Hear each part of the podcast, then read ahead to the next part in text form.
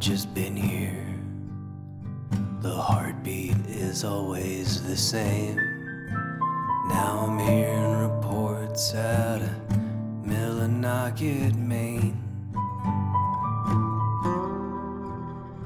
It fits like a plug in a socket. The hope that fills the void and the pain. It's just one word twice.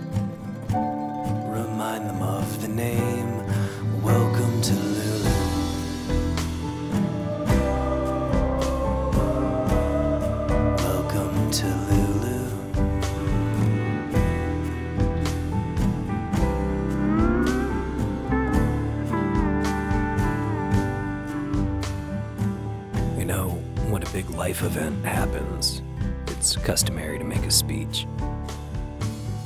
Weddings, retirements, graduations, anniversaries that end in zero, and sometimes five.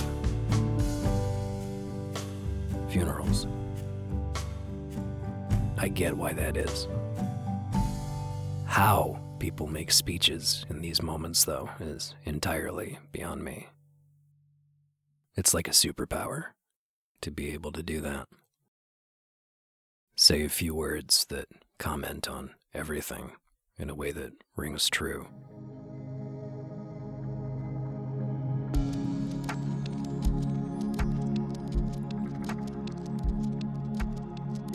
I once lived in an abandoned barn in the deep south with a man named Marcus. We didn't have money or things, modern comforts. We were squatters, pretending to be homesteaders until they found us out and ran us off. Except for one thing one comfort a little brown Holland Lop rabbit we called Monster. He was our pet. We built him a little fenced in play area when I woke up one morning and found Monster dead, Marcus and I dug a hole and put him there. And I did try to speak. I spoke, but it was a failure. I found myself rambling about great virtues and abstract concepts and what Monster represented to me in a way that didn't feel like it had anything to do with what it was like to hold him or watch him dance around or feed him dandelions out of my hand. Eventually, my words came to a choking stop. Marcus put his hand on my upper back and he said, Monster knows what you mean.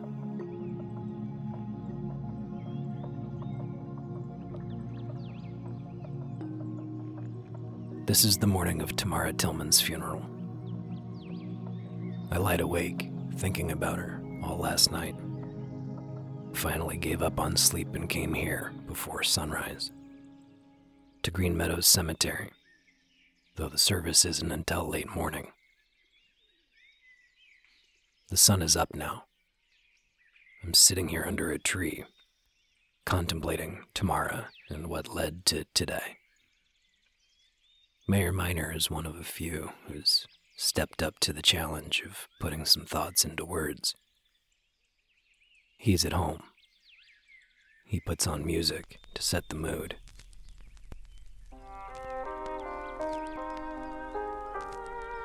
He tries out language in front of the mirror. Mayor Minor. It is. It's in times like this, in times of grief and. and struggle, profound loss, that we remember how to band together as a community. That we remember how to be uh, neighbors to our neighbors that we remember that we remember mm, that we remember Eventually, the guests. Bobby Trout, Arnie Kramer, there's Mike from the hardware store. Carpools. Kids on bikes. The traditional motorcade of tractors. Brownie climbs down from the truck.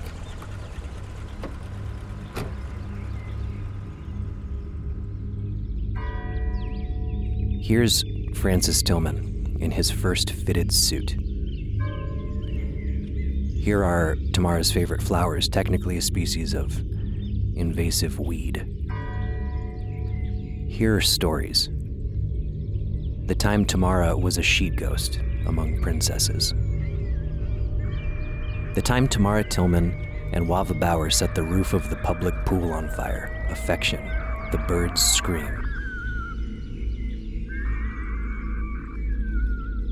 With her own account of it, Police Sergeant Mary-Anne O'Connell.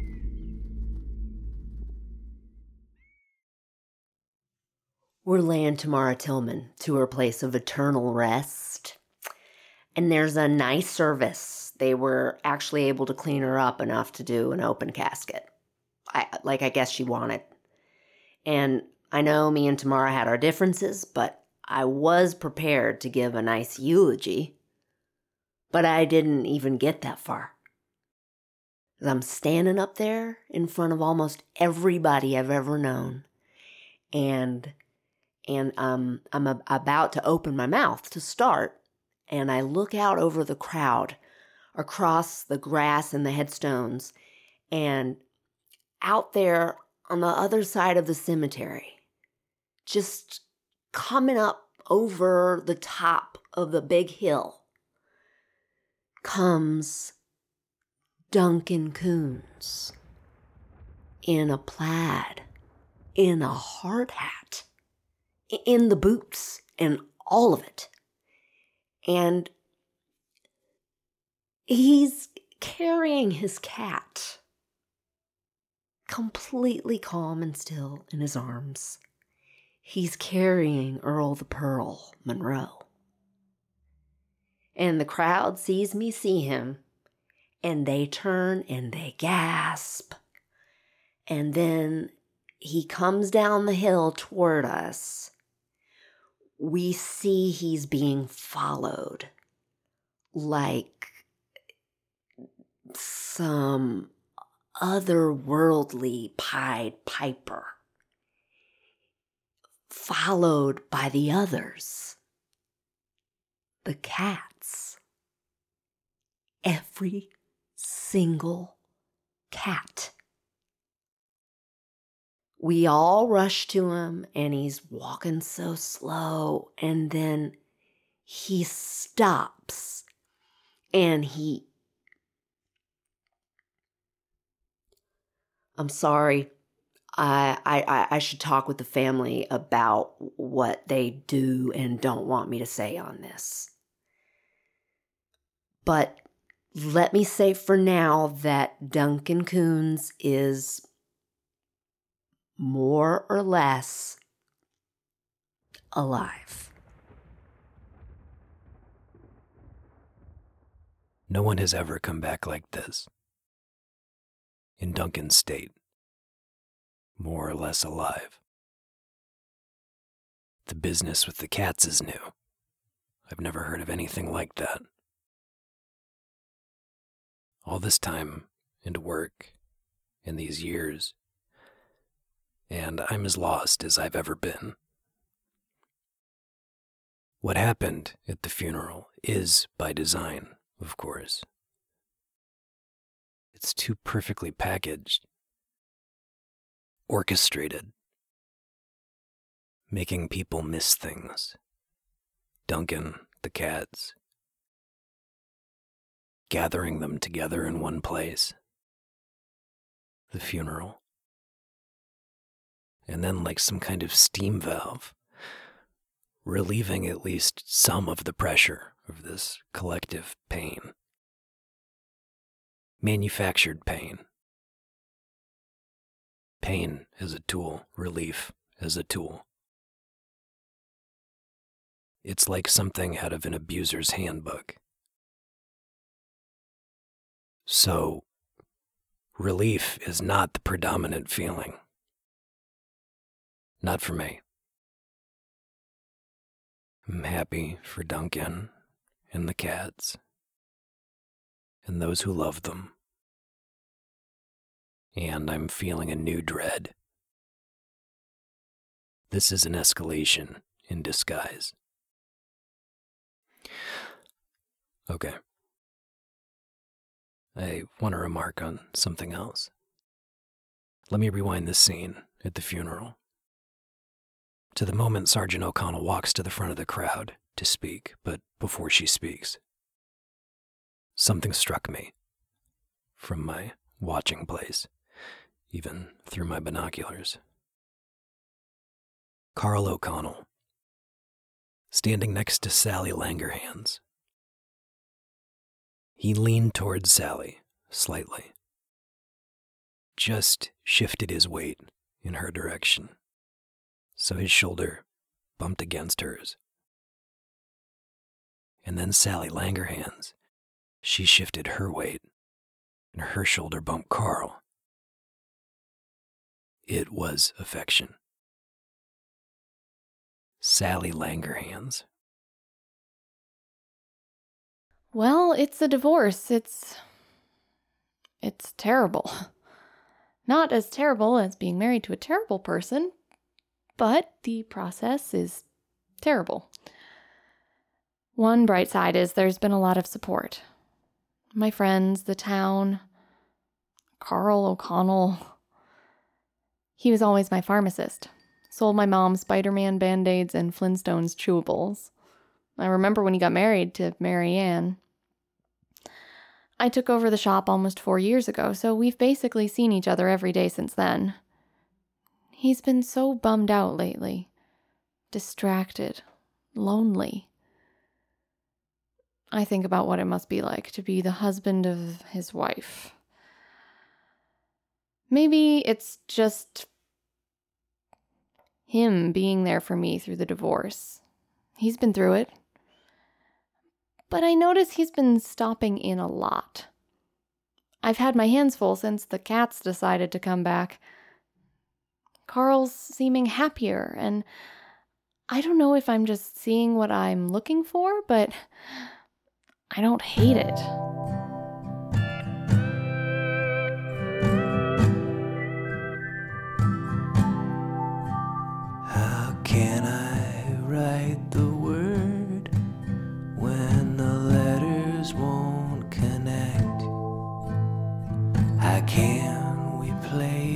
Chord when every note winces and objects? It doesn't seem like such an imposition. I don't think I'm hoping for too much. I've arrived at my own humble evaluation. In some real way, we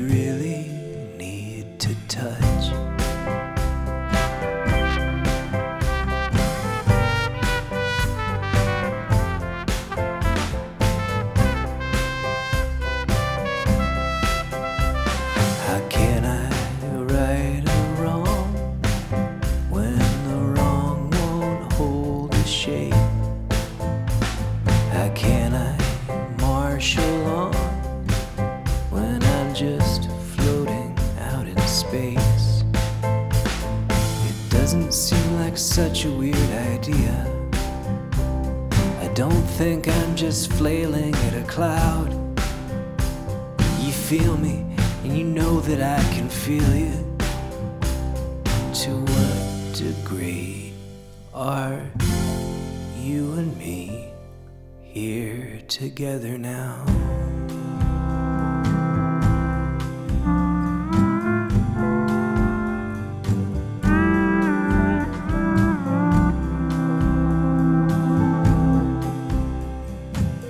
Hospital bed is dressed in crinkly paper sheets. The boy in it wears an open back gown. The bedpan is dry. Janet Coons hasn't left his side. Not for watery lasagna from the cafeteria. Not for oatmeal raisin cookies, which are actually pretty okay. Janet Coons. We still don't have a lot of answers. He's responsive. Kinda. He's not in a coma, he's in another place. They keep running tests, bringing in experts. They're stumped. We need better experts. We need help. He stole the show at the funeral with all the cats, walking across the grass, walking home to us. He gets just close enough I can see his face that it's really Duncan. Under the hard hat, in the shirt and the boots and the reflective vest. And he walks across the cemetery green and he stops and he lays down like an angel in front of a sculpture of an angel marking the grave of Josiah Hooper. And he wraps his arm around Earl the Pearl and he unstraps his helmet. And he just dozes off. And O'Connell's standing up in front of the crowd and, and she's first to see him and she just runs to him. Everybody runs and everybody gets there to Duncan and all the cats are standing on their hind feet, still and silent and reverent? Can cats be reverent? And there's a big circle of open space between the crowd and Duncan, and everybody makes way for me. And I break into the open circle and I go to him and I say his name and, and I touch his hair and It's been four days. And, and, at least he's looking around now, but he still hasn't said a word. I, I think he's trying to clear his throat. I'm pretty sure he's about to say something. I'm lying awake. Again. It isn't late by my standards, but I'm days behind on sleep. So I guess it's very late. If you think of the sleep as being days past due. I have a case of what the police sergeant calls monkey brain. Rapid thoughts running wild. The green light bulb above the desk comes on. This indicates a phone call's coming in on the police sergeant's line. Odd hour. My stomach turns. I get out of bed. I listen.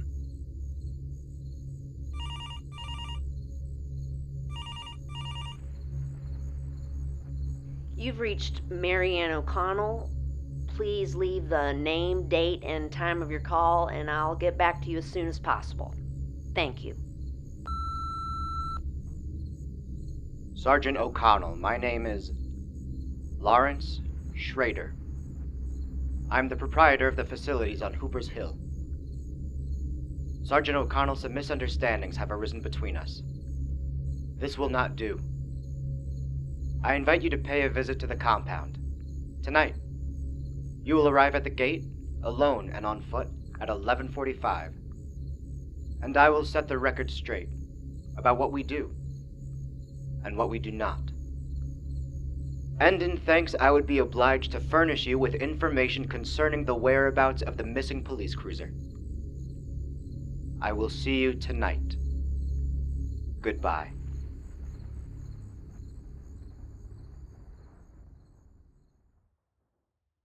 I'm not a prophet, I just want a purpose. I live on the life I burned down. What once was a wife is now just an outskirts of town. I'm so close now, I feel like your brother. In maybe